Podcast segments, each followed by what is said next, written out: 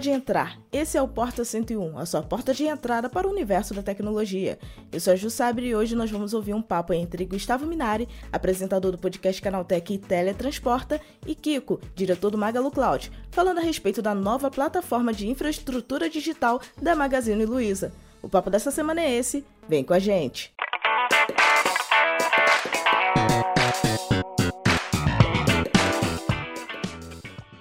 Sejam bem-vindos ao Porta 101, nosso podcast semanal sobre um tema específico do universo da tecnologia.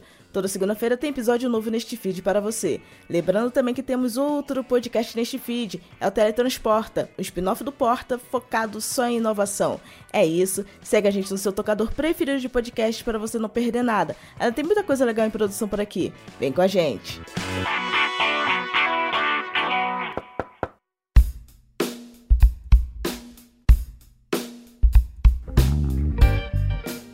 Qual é a importância de ter uma cloud brasileira?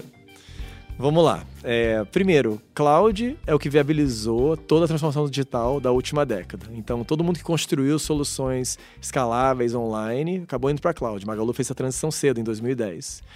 Segundo, todo mundo que hoje está construindo em cloud está construindo em cloud construída e provida por estrangeiros. E tirando o fato de que a gente pode inovar no Brasil, pode construir coisa aqui dentro. Eu acho que uma coisa que pesa muito é as clouds estrangeiras são, primeiro, muito caras, precificadas em dólar.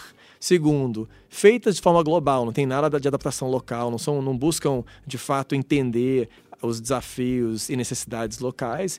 E por último, assim, as clouds são grandes negócios que não estão focados em customizar, em encontrar o que, que a gente pode gerar de valor em cada uma das interações. A nossa intenção é fazer uma coisa que é mais focada no que cada um dos criadores digitais está procurando fazer. A gente quer viabilizar inovação em cima da nossa plataforma. Nossa intenção não é criar um monte de produto e atropelar os outros. Nossa intenção é permitir que outros possam construir junto e nessa construção possam ir ao mercado junto com a gente. E Kiko, diz uma coisa, né? esse projeto ele vem sendo maturado, né? vem sendo desenvolvido há bastante tempo, como é que é isso? Bom, vamos lá. Essa história de fazer uma cloud no Magalu é, nasce em 2020. Eu, eu venho para o Magazine em 2020, eu estou em Seattle nessa época, é, trabalhando com as grandes clouds globais. E, por coincidência, o Fatala e o Silvio Meira começam uma, uma, um diálogo comigo sobre a construção de uma plataforma nova. Eu entendi que era uma oportunidade única. Eu nunca ia ver uma oportunidade dessa de novo na vida. Pensei muito a respeito, porque foi uma grande mudança de vida para mim, mas em outubro eu estava entrando no Magazine pela primeira vez, começando a entender como é que ia ser esse projeto, né? É, fazendo uma arquitetura inicial, defendendo orçamento. É, eram quatro pessoas em 2021. A gente foi escalando o time meio progressivamente a partir daí. A gente tinha uma primeira região em produção já nesse ano, no Sudeste. A segunda região nossa, no Nordeste, foi para o ar em 2022.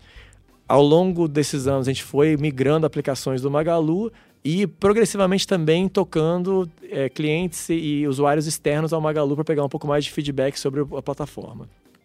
É, esse ano a gente fez uma abertura um pouco mais ambiciosa, um pouco mais aberta.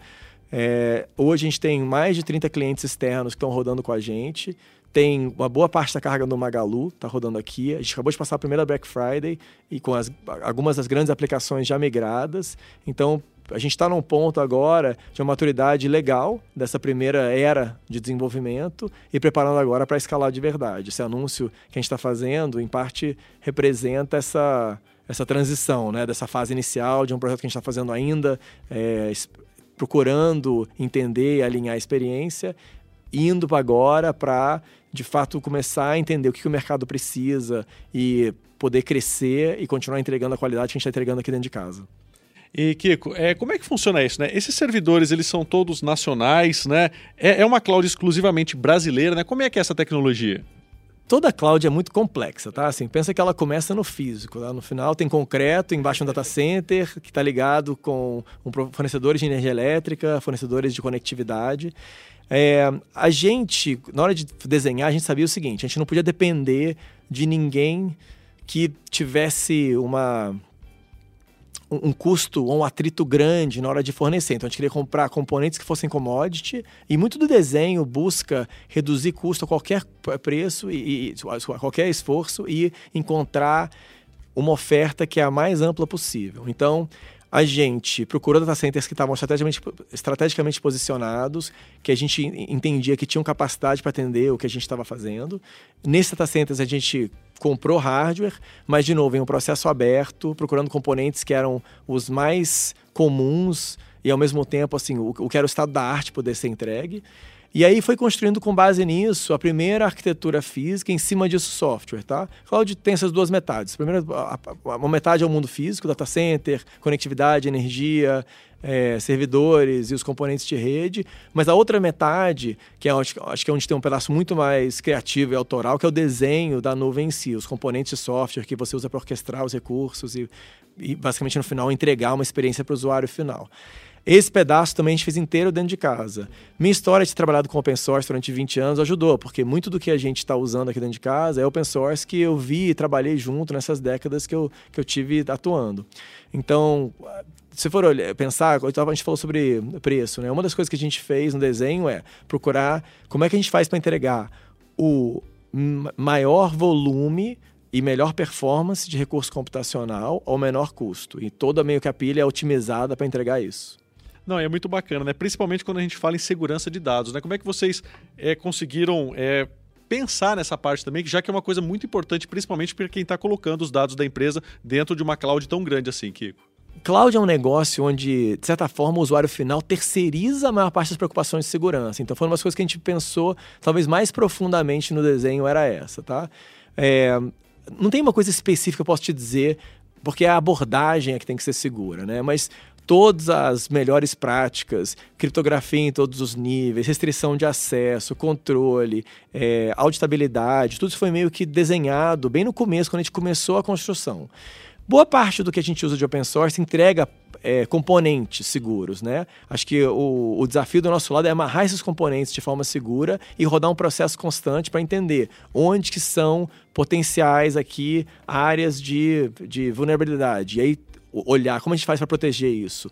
A abordagem tem que ter muitas camadas, você tem que ter um monte de formas diferentes de você proteger os mesmos recursos. Então, não tem uma resposta única, mas segurança foi uma das coisas que a gente mais focou no desenho. A gente sabia que, para poder entregar uma experiência de cloud de verdade, segurança era algo que a gente precisava em garantir, que o usuário final não precisaria fazer nada para a cloud ficar segura. E talvez isso aí seja vale a pena colocar é, de forma mais direta. Assim, a filosofia geral da Magalu Cloud é segurança é algo que o usuário final não precisa escolher ativar ele já vem protegido por padrão. Os padrões são definidos de forma segura. A gente, quando a gente construiu a cloud, o que era sob nosso controle, a gente fez com que a segurança fosse parte do processo embutida. E no que é exposto ao usuário final, as opções que a gente habilita são opções que levam ele a já no dia zero estar tá mais seguro se ele tivesse saído de uma configuração padrão. Agora, Kiko, né? Essa aplicação toda, né? Isso é uma novidade para o e-commerce brasileiro, para o mercado brasileiro. Como é que funciona isso?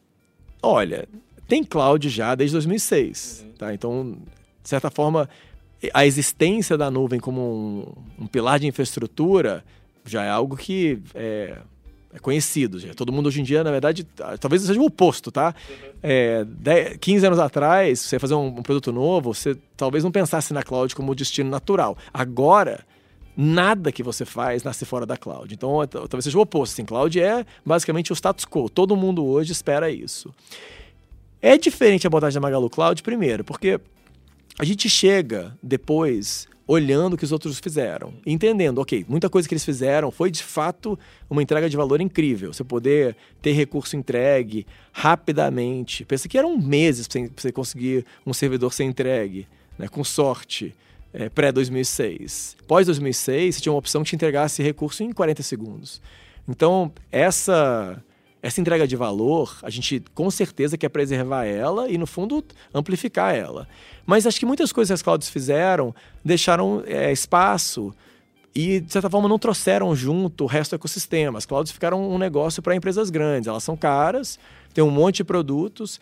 A maior parte das empresas grandes é, decide adotar e consegue pagar, mas toda empresa pequena que sonha com ir para o digital quando ela começa a entrar nesse espaço, ela fala: nossa, esse aqui é um mundo ultra complexo, ele fala inglês, ele é precificado de um jeito que eu não controlo. Será que não tem ninguém mais próximo de mim que consegue fazer um negócio diferente? E essa, acho que o segundo ponto é que essa abordagem nossa de procurar minimizar custo em todas as partes da pilha, fazer uma arquitetura em que a gente realmente viabiliza um envelope econômico diferente, isso sim é muito inovador. A gente vai entregar nessa plataforma um nível de precificação e patamares de precificação que não existem nas clouds existentes. Eu acho que isso aí é uma coisa que a gente faz de inovação para o mundo, não é uma coisa que você vai encontrar em qualquer lugar, não.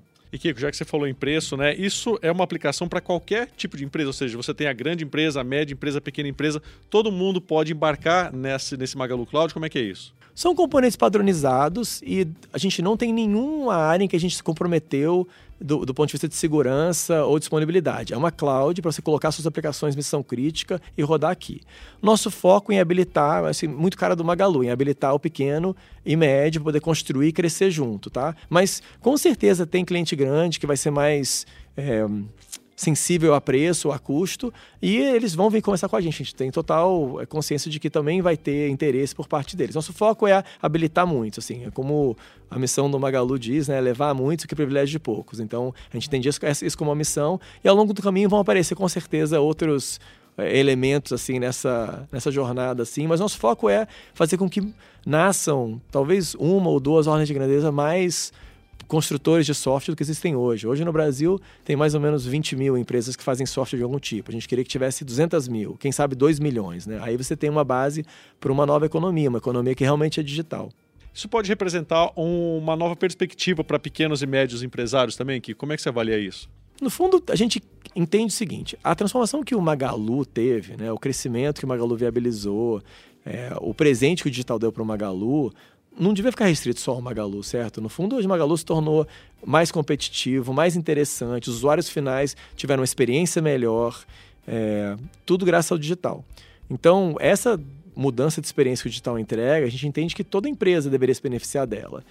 Não é uma resposta trivial, não é só aparecendo infraestrutura que vai melhorar, porque na verdade é o que eu falei, a gente quer habilitar outros construtores de tecnologia, para esses construtores de tecnologia sim chegarem até o usuário final. Mas acho que o impacto no geral é você tendo infraestrutura disponível, acessível, a baixo custo, você aumenta em muito a oferta, sobra margem para outros criadores poderem criar produtos melhores e o resultado final, em termos de impacto social, é que as pessoas na ponta que estão consumindo o produto tecnológico têm uma experiência muito melhor. É isso que a gente quer fazer. Se, se a gente tem sucesso, daqui a 15 anos, você tem outro patamar, outras, outro nível de aplicações digitais. E, em geral, a gente quer melhorar a, a qualidade de vida das pessoas, que elas tenham interações melhores com o digital, que seja mais rápido, que seja melhor desenhada a experiência. E, para isso, precisa de infraestrutura básica entregue de forma confiável e baixo custo.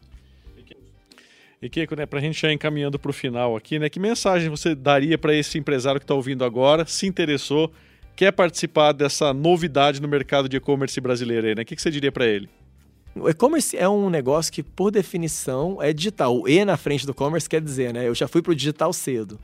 É, o e-commerce é um dos grandes motores da inovação digital. Pensa que é o maior segmento de todos no Brasil é comércio, e dentro do comércio, o protagonista digital é, o é e-commerce.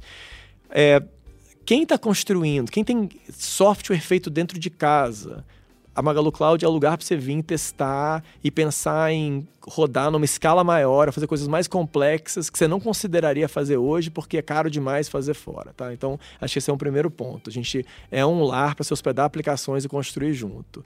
E para quem está construindo soluções para o mercado, se é uma empresa de tecnologia que constrói, vende software, tá? seja SaaS, seja software que é implantado pelo usuário final, a gente quer muito trabalhar com, com você, porque no fim do dia a gente existe como plataforma de infraestrutura para viabilizar a construção, mas também para veicular.